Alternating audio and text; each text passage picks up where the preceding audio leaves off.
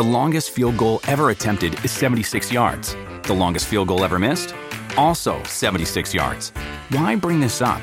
Because knowing your limits matters, both when you're kicking a field goal and when you gamble. Betting more than you're comfortable with is like trying a 70 yard field goal. It probably won't go well. So set a limit when you gamble and stick to it. Want more helpful tips like this? Go to keepitfunohio.com for games, quizzes, and lots of ways to keep your gambling from getting out of hand. Avete mai pensato che Euphoria è costruita più sulle paure degli adulti che sui reali problemi degli adolescenti?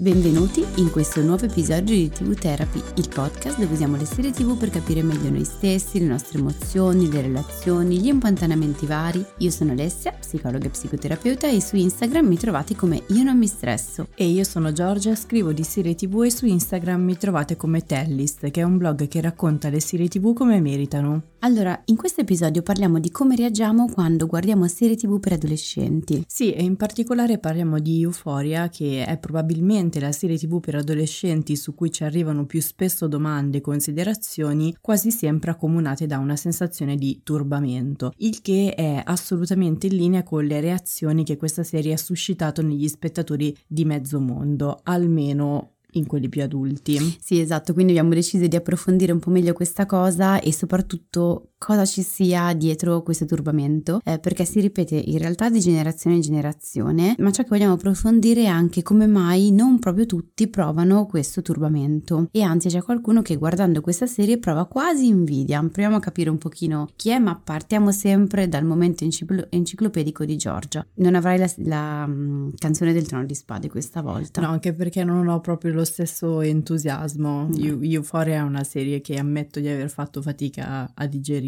Forse questo duo dopo la puntata del trono di spade dovrà dividersi perché nulla ti darà più entusiasmo. No, è vero. No, vabbè, no, no, no. Ci, ha, ci, sono altre serie che possono darmi entusiasmo. Comunque, si può tranquillamente dire che Euphoria eh, è la serie TV per adolescenti più seguita e discussa degli ultimi cinque anni almeno, e sottolineiamo almeno. Però per capire Euphoria conviene prima collocarla in un contesto, che è quello della rete televisiva che la trasmette. Euphoria infatti va in onda su HBO, una rete via cavo americana di cui avete sicuramente sentito parlare, ma la cui storia viene raramente approfondita, viene sempre un po' data per scontata. Anche in questo podcast l'abbiamo nominata parecchie volte e adesso è arrivato il momento di parlarne meglio. Da HBO sono arrivate infatti alcune delle serie TV più rivoluzionarie degli ultimi due decenni di televisione, perché in virtù del fatto di essere una rete a pagamento rivolta solo a una porzione di telespettatori americani, HBO ha potuto contare su due elementi in particolare, una qualità e una complessità piuttosto elevate, rese possibili anche dal budget elevatissimi delle sue produzioni, e un linguaggio molto esplicito su tutti i fronti, da quello verbale a quello sessuale eh, e di violenza, che le reti generaliste non avrebbero potuto permettersi poiché rivolte a un pubblico molto più ampio ed eterogeneo. Si può dire insomma che HBO abbia costruito il suo successo nel fornire agli spettatori contenuti che non avrebbero trovato altrove e che specifichiamo noi in Italia troviamo principalmente su Sky Atlantic. Mm. Diciamo che il paragone è un pochino quello. Se si guarda la storia dei diversi generi televisivi, in ognuno di questi si può trovare almeno una serie TV di HBO che ne ha rivoluzionato il corso. Per intenderci, HBO ha prodotto nell'ordine serie come I Soprano, Sex and the City, The Wire, Six Feet Under, Il Trono di Spade e Girls. Che ovviamente non poteva mancare. Beh, è rivoluzionaria, l'abbiamo visto anche l'ultima volta. Comunque, tra i pochi generi in cui HBO non aveva mai osato addentrarsi ancora c'era proprio quello delle serie TV per adolescenti ed era abbastanza logico quindi che nel momento in cui la rete avrebbe deciso di avviare una produzione dedicata a un pubblico più giovane lo avrebbe fatto alla sua maniera. Euphoria però non è un prodotto del tutto originale, si tratta dell'adattamento americano di una miniserie israeliana del 2012 che seguiva alcuni personaggi adolescenti alle prese con ansia, tossicodipendenza tossicodipendenza, identità sessuale e salute mentale. Sette anni dopo, quindi nel 2019, lo sceneggiatore Sam Levinson e la co-produttrice Francesca Orsi presentarono al pubblico statunitense la versione americana come una specie di ibrido tra un teen drama e train spotting. Hai presente train spotting? Sì, ovviamente. Ok, vabbè, non arrabbiarti. Comunque, ehm, Euphoria ha infatti come protagonista Zendaya, che eh, è un'ex bandi- bambina prodigio di, della Disney, è diventata un'attrice richiestissima e amatissima, che qui interpreta Rue Bennett, una diciassettenne che quando incontriamo per la prima volta sta tornando a casa con la madre e la sorella dopo aver trascorso alcuni mesi in una comunità di recupero dove era finita in seguito alla sua prima overdose. Mentre molte altre serie tv per adolescenti avrebbero usato questa premessa in maniera pedagogica e moraleggiante, Euphoria la sviluppa in maniera diversa. Il suo scopo è mostrarci innanzitutto quanto sia difficile per una persona tossicodipendente, ancor più se adolescente, disintossicarsi definitivamente e dall'altro lato anche quanto questo percorso sia difficile e spesso irritante e sconfortante per chi tenta di starle vicino, tra alti e bassi di umore, scoppi di aggressività e tentativi di manipolazione per nascondere le proprie cadute. In Euphoria non incontriamo però solo Rue. Tutto attorno la serie colloca numerosi personaggi, tutti quasi i suoi coetanei, ognuno dei quali cerca di sopravvivere ai normali problemi dell'adolescenza, rappresentando al tempo stesso una specifica problematica attuale molto seria. Quindi c'è Jules che stringe un legame profondo con Rue ed è una ragazzina transgender con un'infanzia difficile alle spalle e una tendenza a cercare una conferma della propria femminilità in uomini anche molto più grandi di lei che la usano. Poi ci sono Cassie e Lexi, due sorelle che hanno sviluppato in caratteri opposti le sofferenze legate legate alla relazione disfunzionale tra i loro giovani genitori. C'è Kat, una ragazza obesa che cerca di prendere sicurezza del suo corpo facendo la cam girl, ma in realtà ha una profonda paura del rifiuto. C'è Fezco che ha abbandonato la scuola per fare lo spacciatore. C'è Maddie che da piccola faceva concorsi di bellezza e adesso non riesce a staccarsi da una visione oggettificata del proprio corpo. E poi c'è Nate che senza dubbio è il personaggio più controverso della serie e lo si capisce anche dalla quantità di messaggi che ci arrivano su di lui. Alessia annuisce perché adesso ha capito chi è Nate dalla quantità di domande. Nate infatti è il classico ragazzone sportivo, popolare, appartenente a una famiglia influente, che però ha violentissimi scoppi di rabbia che sono dovuti soprattutto al suo rapporto con il padre, eh, che sa avere tendenze pedofile e eh, frequentare molto spesso clandestinamente dei transgender molto giovani. In ogni episodio Euphoria inizia raccontando l'infanzia di uno di questi personaggi per fare tutto diciamo il percorso dei, dei suoi traumi e delle sue varie tragedie. Già forse questo basterebbe, ma come mai mh, Euphoria indigna così tanto? Perché nell'intrecciare tutto questo dramma di storie, Euphoria non edulcora e non risparmia niente. Anzi, se può, raggiunge gli estremi dell'esplicito usando ogni mezzo espressivo a sua disposizione. Non solo infatti ci sono scene di sesso molto esplicite, nudità varie, tenete conto che ehm, Euphoria è diventata eh, particolarmente nota perché nel secondo episodio c'è una scena in cui compaiono una trentina di peni eh, abusi, momenti di violenza e autolesionismo, ma nel raccontarle Euphoria diventa quasi un'esperienza sensoriale. Non so, ad esempio, quando i ragazzi sono le, sotto l'effetto di stupefacenti, il mondo intorno a loro si deforma, le pareti girano, le lacrime diventano glitterate, le luci diventano viola. Ricorda un po' il film Easy Rider, per chi l'ha visto. Credo di averlo visto. Io l'ho visto a velocità quintuplicata per uh, vederlo in tempo per un esame di cinema, quindi ah, era, era, a metà tra una cosa molto seria e sconvolgente e un film muto comico, una, una roba del genere. Di che hai fatto anche la stessa cosa con la corazzata Potionkin? Sì, la corazzata Potionkin sembrava un corto di Benny Hill probabilmente, no non probabilmente sembrava un episodio di Benny Hill. Comunque per fare un altro esempio c'è un momento in cui Rue eh, è in fase depressiva e si tiene la pipì pur di non alzarsi dal letto, il che le fa venire un'infezione ai reni e ci sono proprio dei flash con i suoi reni affaticati che ancora adesso a pensarci mi fa molta impressione. Quindi potremmo dire che Euphoria non racconta solo il dolore fisico e mentale dei suoi adolescenti, ma ce lo fa anche provare mettendoci fortemente a disagio. Nonostante sia una serie più faticosa e stressante che appagante da vedere, io sconsiglio fortemente il binge watching, Euphoria ha avuto un enorme successo. Dopo la seconda stagione, che si è appena conclusa, negli Stati Uniti è diventata diventata la seconda serie di HBO più vista dopo Il Trono di Spade, rimane sempre la prima,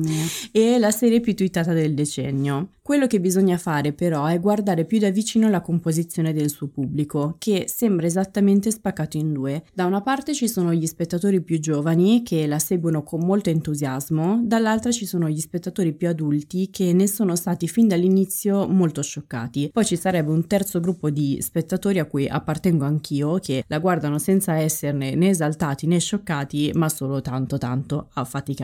Comunque noi ci concentriamo soprattutto su questi ultimi, cioè sugli spettatori più adulti che considerano Euphoria una serie esagerata, provocatoria, potenzialmente pericolosa, il che pare una storia già vista. Credo che ogni giovane generazione abbia avuto i propri film, serie tv, mu- musicisti, idoli vari di riferimento, generare una specie di panico morale tra gli adulti con tanto di allarmismi del tipo ma guarda come vivono questi giovani d'oggi, giusto?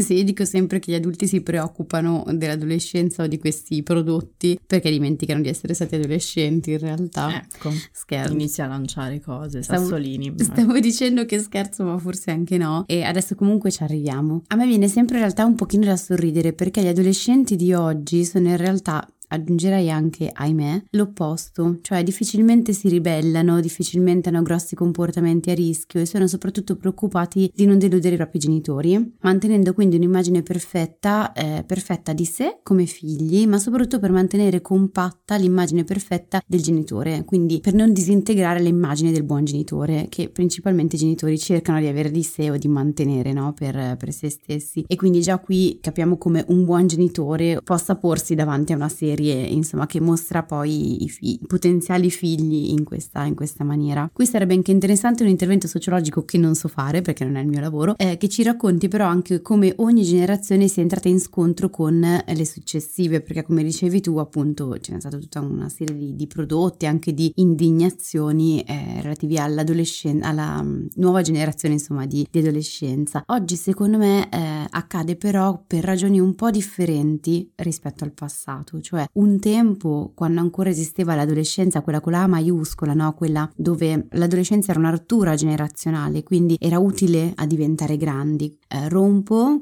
la parte mm, familiare, rompo con il bambino che sono stato e inizio a cercare chi sono oggi. Nel periodo attuale ciò che accade è che si cerca di curare quella frattura anziché lasciare che eh, si verifichi, anzi si cerca proprio di eh, evitarla. E questo accade da quando si è iniziato a interpretare l'adolescenza come una malattia da, da curare e in qualche modo forse ce l'abbiamo pure fatta. E quindi lo spavento dei genitori oggi è ma come? Cioè, con tutto quello che ho fatto, ora tu fai così, c'è qualcosa che è andato storto. Quindi figurati la reazione davanti a una serie del genere che ci dice guarda che gli adolescenti sono così non è vero, spoiler, però immaginiamoci come reagisca il genitore di oggi. Sì, bisogna ammettere che Euphoria si impegna particolarmente nell'alimentare le ansie degli spettatori più adulti. Il Washington Post l'ha definita una specie di laboratorio per incitare al panico chiunque sia abbastanza grande da ricordare dove si trovava l'11 settembre eh, del 2001. Tra l'altro, la serie usa l'attentato alle Torri Gemelle quasi come uno spartiacque generazionale. La protagonista Rue è nata, che io mi ricordi, pochi giorni dopo l'11 settembre e viene considerato un evento cruciale che ha generato ansie molto acute e che le ha fatte ricadere sulla generazione successiva, quindi sulla generazione Z. Sì, tra l'altro questa è una cosa che ritrovo spesso anche in terapia, anche io lo vedo spesso come uno spartiacque, perché quello dell'11 settembre è un esempio che uso spessissimo per parlare di memorie, di eventi che insomma ci sono rimasti particolarmente impressi e, e ovviamente quei ragazzi nati dopo il, il, 2001, questo esempio non posso mai farlo e quasi mi stranisco che ci sia qualcuno nato dopo il 2001 che quindi non possa ricordare quell'evento. È inevitabile che le ansie e la percezione del tempo sia molto differente in queste generazioni. Però tornando alla serie, di, diciamo che una serie come questa questa, secondo me, esagera in modo da fare quello che gli adolescenti di oggi non riescono più a fare, ossia rompere, stupire, ribellarsi anche in maniera molto esagerata. Mi farebbe quasi da descriverla come una serie meta adolescenza. Mamma mia. Non so nemmeno se sia il termine corretto, però mh, intendiamoci, la metacomunicazione è se iniziamo a parlare di comunicazione, eh, stiamo facendo una metacomunicazione, no? Sì, Perché anche la metatelevisione, le serie metatelevisive sono quelle che hanno al centro, non so, una trasmissione televisiva, una produzione televisiva e via dicendo. Perfetto, allora non so esattamente se qui sia il contesto giusto per dire meta adolescenza, però diciamo che ho l'impressione che provi a dare eh, voce a una parte degli adolescenti che al giorno d'oggi gli adolescenti non riescono più a, ad esprimere, no? È l'adolescenza, quella che dicevamo prima con la maiuscola, eh, anche in maniera esagerata, ma perché gli adolescenti poi si vedono un po' così, no? Sentono di, sentivano, dobbiamo parlare nel passato, sentivano di poter stupire con effetti speciali e oggi invece non riescono più a farlo e questa serie forse dà un po' voce a quella parte che non esiste un po' più, ma che alcuni adolescenti sperano di poter mettere, insomma, a cui dar vita, ecco. Brava. Eh, Mi illumini d'immenso quando dai questi spunti. Sono sempre Giuseppa. Esatto, comunque credo che ciò che rende particolarmente faticosa e spiazzante Euphoria è anche il fatto che non fornisca appigli. Cioè, eh, Euphoria è una serie tv che non esalta le tematiche molto serie che racconta, come l'uso di droghe o non so, un approccio al, al sesso che spesso è compulsivo e anche abbastanza incosciente, ad esempio, ma non la demonizza nemmeno. E per la generazione più adulta che la guarda, questo aspetto è poco confortevole, soprattutto se si considera che si tratta di una generazione di spettatori che è cresciuta con un'idea molto pedagogica del teen drama, ossia con serie tv che fornivano in maniera piuttosto chiara il ventaglio dei comportamenti giusti, di quelli da non imitare e un messaggio morale finale. Appunto, cioè così dovrebbe essere l'adolescenza, cioè in realtà dovrebbe dare l'idea di eh, lasciare il genitore un pochino senza appigli, no? In realtà poi è il ragazzo, la ragazza che si sente senza appigli perché è in quella fase in cui non si sente né carne né pesce, no? In cui non può più appigliarsi in teoria all'idea di famiglia, alla propria famiglia perché in realtà sta crescendo, deve fare dei passi all'esterno, ma anche la percezione di non potersi appigliare totalmente eh, all'esterno perché non ha ancora una propria identità eh, definita, no? Quindi cerca di omologarsi all'altro, al, al, gruppo dei pari e questo sembra essere un po' il suo unico appiglio, quello per, per ridurre veramente ai minimi termini, no? Quella che era un tempo l'adolescenza. E quindi l'appiglio del genitore dovrebbe essere so di aver seminato bene prima, Anna. Quindi nel corso dell'infanzia, perché l'adolescenza sembra sempre una roba che sboccia così all'improvviso, no? Mi ha messo un alieno in casa, ciao. In realtà no, l'adolescenza si costruisce nel tempo, a seconda di come si è seminata la relazione nell'infanzia. Quindi dicevo, so di aver seminato bene prima e anche se mi sembra che oggi mi si sia svegliato appunto un alieno in casa che porta il volto di mio figlio, so che dentro c'è anche ciò che ho, che abbiamo in realtà, perché sempre di relazioni si parla, seminato. Quindi io genitore cosa faccio? Faccio quello che mette dei limiti con cui ci può scontrare e di fatto quel mio essere limite delimita a propria volta una base sicura e solida, diventa poi a propria volta un appiglio, volendo, per il figlio. In che modo? Consente al figlio di crescere esplorando il mondo esterno, ribellandosi anche all'ambiente familiare, che tanto comunque rimane lì pronto a delimitare, insomma, non farlo andare oltre come invece avviene eh, nella serie. Perché scusami se ti interrompo, nella serie gli adulti sono quasi assenti, cioè vengono inseriti solo per dimostrare il perché questi adolescenti poi hanno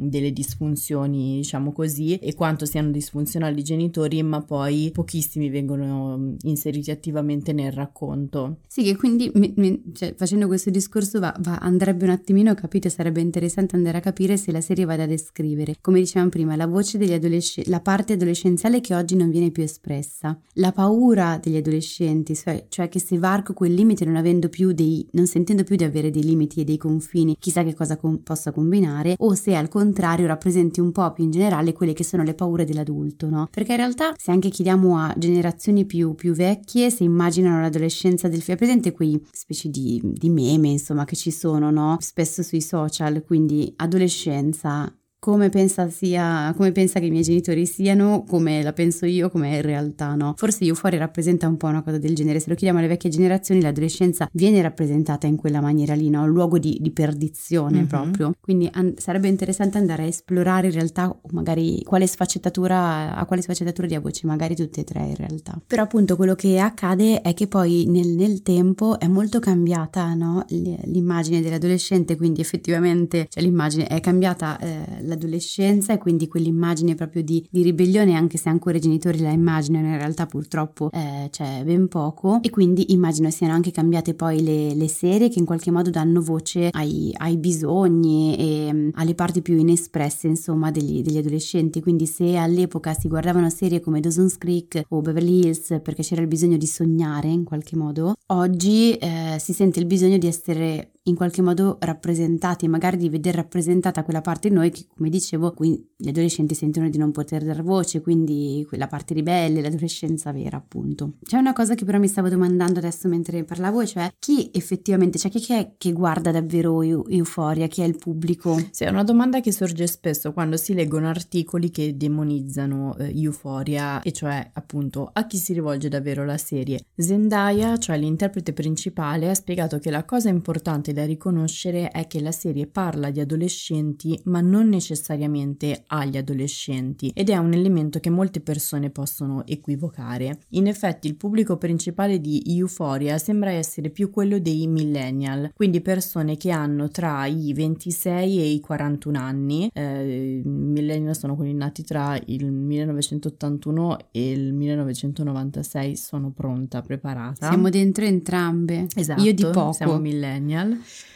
Io di tanto. È vero. no, non è vero.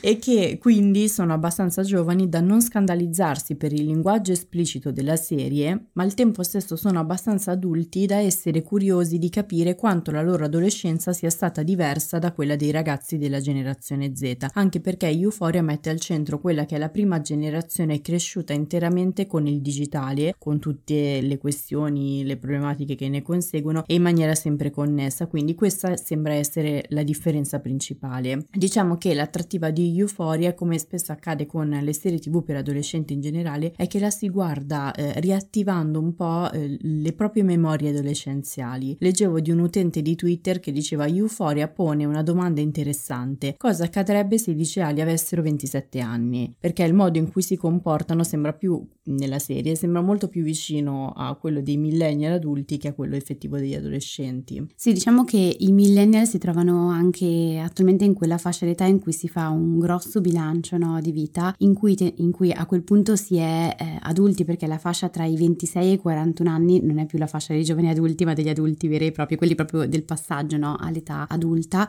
ed è una fase in cui si fa un, un, proprio un bilancio di vita cercando di capire chi siamo stati, se abbiamo dei, dei rimpianti quali erano i sogni, i bisogni che avevamo all'epoca e sono in qualche modo mh, mm, stati mantenuti e realizzati poi nel tempo. È quella fascia di età che è considerata generativa, dove per generativo non intendiamo necessariamente l'avere dei figli, ma generare dei progetti e questo è un aspetto di cui avevamo parlato nella puntata su, uh, in cui avevamo utilizzato fedeltà in realtà mm-hmm. per parlare proprio dei, dei, propri bisogni e in effetti anche loro si trovano nella medesima fascia di, eh, di età e, e forse anche la fascia in cui si va a ripescare l'adolescenza perché è forse una delle fasce di età in cui ci si dovrebbe sentire un pochino liberi di sognare in maniera un pochino più concreta no? rispetto all'infanzia ed è quella fascia d'età in cui eh, i sogni, i bisogni rispetto a chi vogliamo essere perché è la fase dell'età in cui si forma in maniera un attimino più strutturata eh, l'identità quindi i sogni e i bisogni iniziano un attimino a prendere forma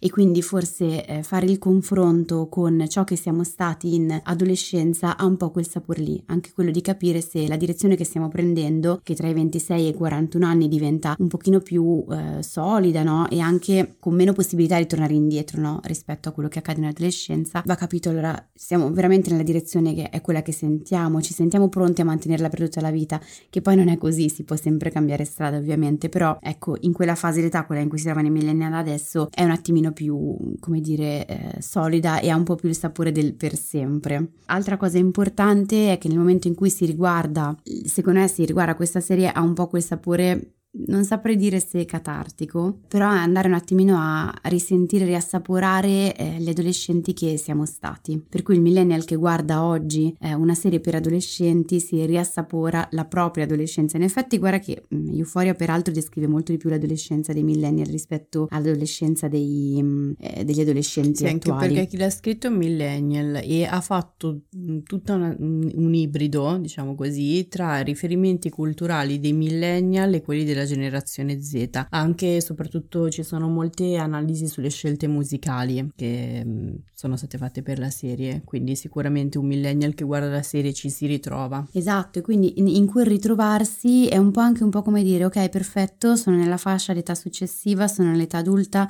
sono, ho la spinta no, per essere sempre più adulto a seconda di dove ti trovi, no? come in quanto millennial tra i 26 e i 41 è una fascia diversissima eh, di età, fammi riassaporare ancora un pochino l'adolescenza per capire ancora meglio poi chi voglio eh, diventare, fammi ricordare chi sono stato e quale processo, eh, attraverso quale processo ho preso forma poi la mia identità per capire poi se effettivamente la mia direzione è quella giusta o meno. Poi vabbè, ci sarebbe da aprire 8000 capitoli sul fatto che la generazione tra i 26 e i 41 è anche una generazione che vede vede tantissimi blocchi, no? Tantissimi blocchi, tra virgolette, però persone che si sentono bloccate in quella fascia di età lì senza riuscire a generare eh, nulla o poco, insomma, a livello relazionale e a livello invece, non so, a livello eh, lavorativo, di studio, per cui forse riassaporare l'adolescenza ha anche un po' quel senso, è anche un po' confortevole in alcuni casi, però vabbè, abbiamo veramente 8000 parentesi. Bisogna comunque chiarire una cosa di cui probabilmente abbiamo già parlato in episodi precedenti, e cioè che almeno una parte della tendenza tendenza adulta a demonizzare Euphoria, diciamo dei più adulti, più adulti dei millennial, a demonizzare Euphoria si lega a una diversa dimestichezza generazionale nel maneggiare il mezzo e il linguaggio televisivo. Cito spesso questo esempio, quindi è probabile che sia ripetitiva, ma se si vanno a leggere alcuni articoli che si sono presi la briga di chiedere alla generazione Z che cosa ne pensi di Euphoria, la risposta è che ai loro occhi la serie è fortemente esagerata. Sicuramente ci si ritrova meno la generazione Z rispetto alla generazione generazione dei millennial che per quanto la serie sia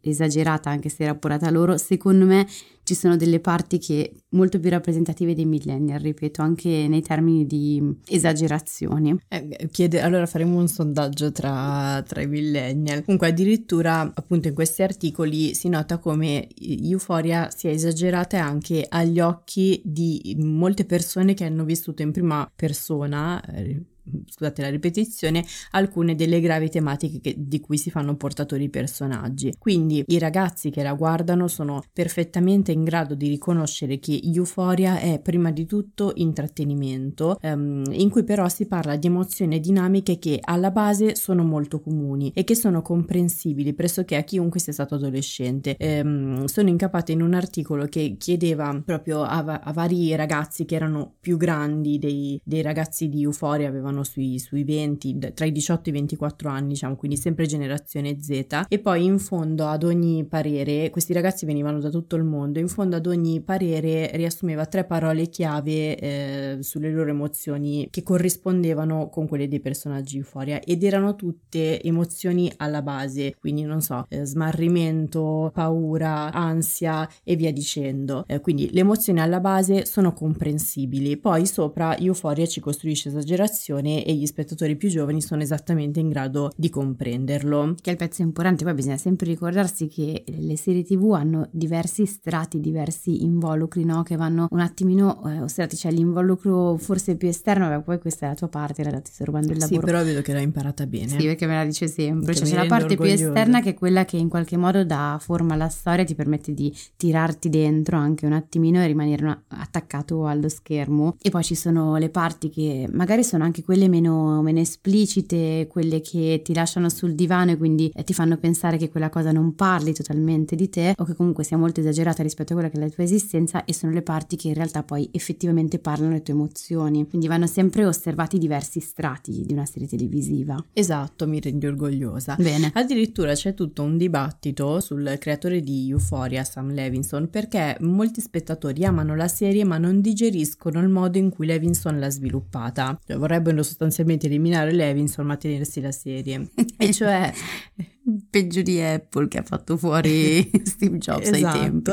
E cioè mh, di, sostengono che Levinson l'abbia gestita con picchi così irreali e talvolta così gratuiti che sembrano qua, far quasi perdere agli episodi il filo conduttore e, e l'obiettivo del, del, racconto della serie. E qui mi viene in mente un'ultima cosa. Levinson, che ha 37 anni ed è figlio di un regista famoso, un premio Oscar, ha detto di aver scritto Euphoria ispirandosi in parte alla sua esperienza di adolescente con problemi di tossicità tossicodipendenza. Alessia mm, annuisce. Secondo alcuni però la sua è una visione molto idealizzata di un'adolescenza che non ha vissuto del tutto, perché lui ha avuto sì problemi di tossicodipendenza, però lui viene da quartieri ricchi di Los Angeles e non dai sobborghi di Los Angeles come protagonisti. Quindi questo mi rimanda al fatto che tra gli spettatori più adulti di Euphoria non tutti si scandalizzano, ce ne sono alcuni che invece la guardano con invidia, cioè come se loro quell'adolescenza avventurosa non l'avessero avuta e quindi un po' allo stesso modo Levinson ha creato un'adolescenza più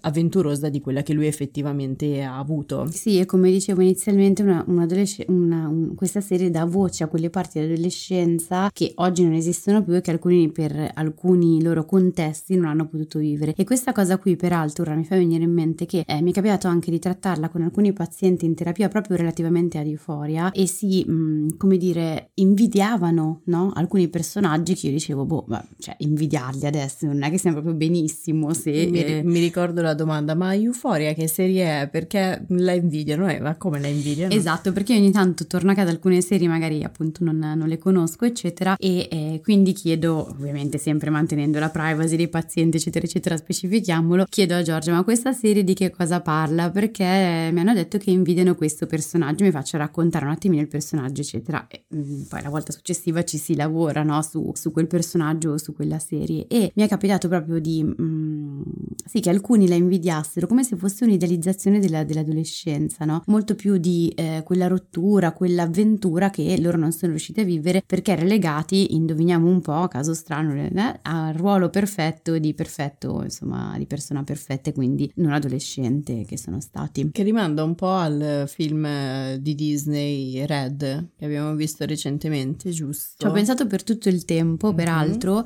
l'abbiamo visto insieme mm-hmm. e noi diciamo che mh, mm, vabbè poi magari ci facciamo una puntata ad hoc però è molto più didascalico e anche lì però ci sono degli, degli strati cioè esplicita molto bene come funziona e come dovrebbe funzionare l'adolescenza quindi con un punto di, di rottura di ribellione di espressione di emozioni che vanno anche eh, contro no? quelle che sono quelle familiari questo aspetto qua viene molto ben esplicitato e in sottofondo però c'è tutta una serie di altri strati in quel, in quel caso in, in red quindi nel, nel cartone che sono un pochino più sottili e secondo me vabbè forse gli psicologi vengono colti perché queste robe qua eh, le studiamo e ci lavoriamo però possono parlare un pochino di più alle, alle persone a quello che è accaduto o non è accaduto in particolar modo la figura paterna che oggi non è insomma vabbè poi ne parliamo magari in un'altra puntata. Va bene, allora altro nodo, puntata sulla figura paterna. Allora, siamo giunti alla fine di questo episodio. Questa volta non vi lasciamo tre serie tv simili, ma vi lasciamo un esercizio. Sì, allora... anche perché le, i teen drama sono veramente tanti tanti. Molti li abbiamo già citati o suggeriti, quindi abbiamo pensato di fare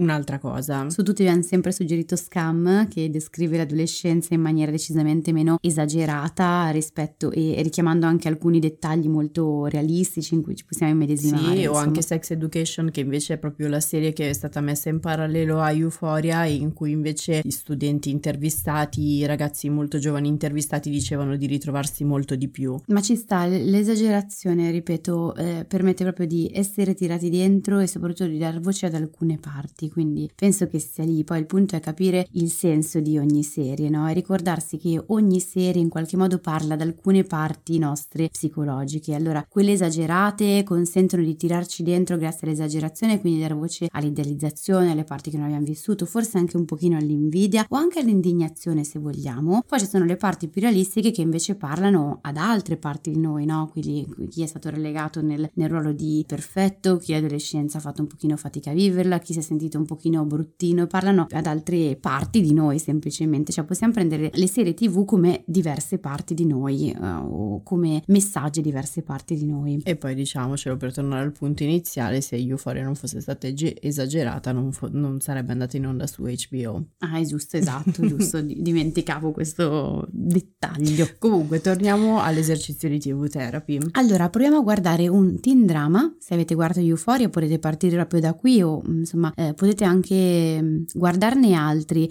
E è già interessante secondo me la scelta. E quindi capire se state scegliendo dei team drama eh, attuali, se sono esagerati, se lo sono, se sono più realistici, diciamo così, o magari se sono più mm, vintage di revival, tipo datati. esatto, eh, tipo non so, se andiamo a scegliere Dawson's Creek o Beverly Hills, quindi già la scelta di per sé è interessante e proviamo a valutare le reazioni che abbiamo dinanzi a quei personaggi e valutiamo se quelle reazioni ci raccontano qualcosa rispetto alla nostra adolescenza, del modo in cui l'abbiamo vissuta, del modo in cui avremmo voluto viverla, del modo in cui l'abbiamo vista vivere agli altri, abbiamo pensato di vederla vivere negli altri e a cui noi sentiamo di non aver avuto accesso, quindi sentiamo che gli altri hanno avuto nelle adolescenze avventurosissime di ribellione, rottura, di libertà, eccetera, eccetera, e noi sentiamo di non averla vissuta o viceversa. Insomma, proviamo a mettere a, a capire quali sentimenti, pensieri ci suscitino quei teen drama lì e a capire che cosa raccontino poi del nostro, perché ricordiamo sempre che la TV therapy poi ha questa funzione qui, no? In parte di raccontarci le emozioni di quello che di ciò che vediamo sullo schermo e anche questo è interessante perché comunque è un buon esercizio di empatia e di mentalizzazione che non fa mai male, quindi la capacità di entrare in contatto con gli stati d'animo altrui anche se diversi dai nostri, ma allo stesso tempo poi ci permette in qualche modo di lavorare su quelle che sono le nostre reazioni, le nostre emozioni. Quindi questo è un po' il senso delle, dell'esercizio, in particolar modo si lavora sull'adolescenza che è un po' il crocevia, diciamo così, della nostra vita, un po' il binario che si snoda, no? Della nostra esistenza. Come sei poetica. Che metafora finale. Quindi tu hai qualcosa qualcosa da aggiungere sull'esercizio? No, mi stava venendo in mente soltanto così in coda da aggiungere che in effetti uno dei generi su cui i servizi streaming stanno puntando più di tutti è il teen drama, le serie tv appunto per, per adolescenti e, e, che però poi appunto vengono guardate principalmente da, dai millennial che sono credo i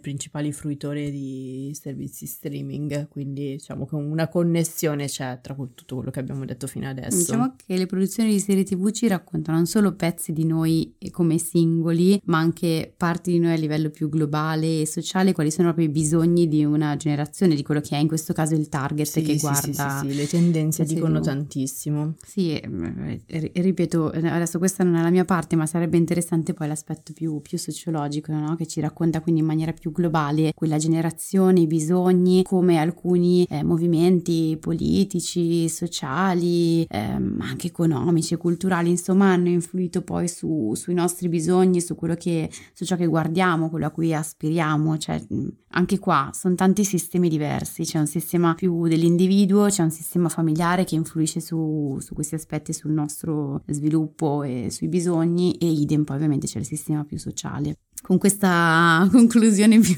generazionale e sociale concludiamo l'episodio. Ci vediamo al prossimo episodio, quindi la prossima settimana. Se avete dubbi, domande, curiosità su come vi fanno sentire le serie tv che state guardando, ci trovate ogni mercoledì su Instagram, sui nostri canali Tellis con la Y e io non mi stresso e vi ricordiamo che la TV Therapy esiste anche come terapia di gruppo e se volete rimanere aggiornati su nuovi gruppi in partenza e inserirvi in lista d'attesa seguite il podcast o iscrivetevi ai nostri canali. Al prossimo episodio. Al prossimo episodio.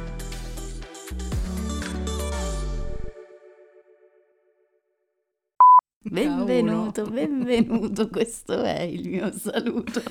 Che mi sento Male. come se fossi tipo un ventriloquo. Ma in che senso?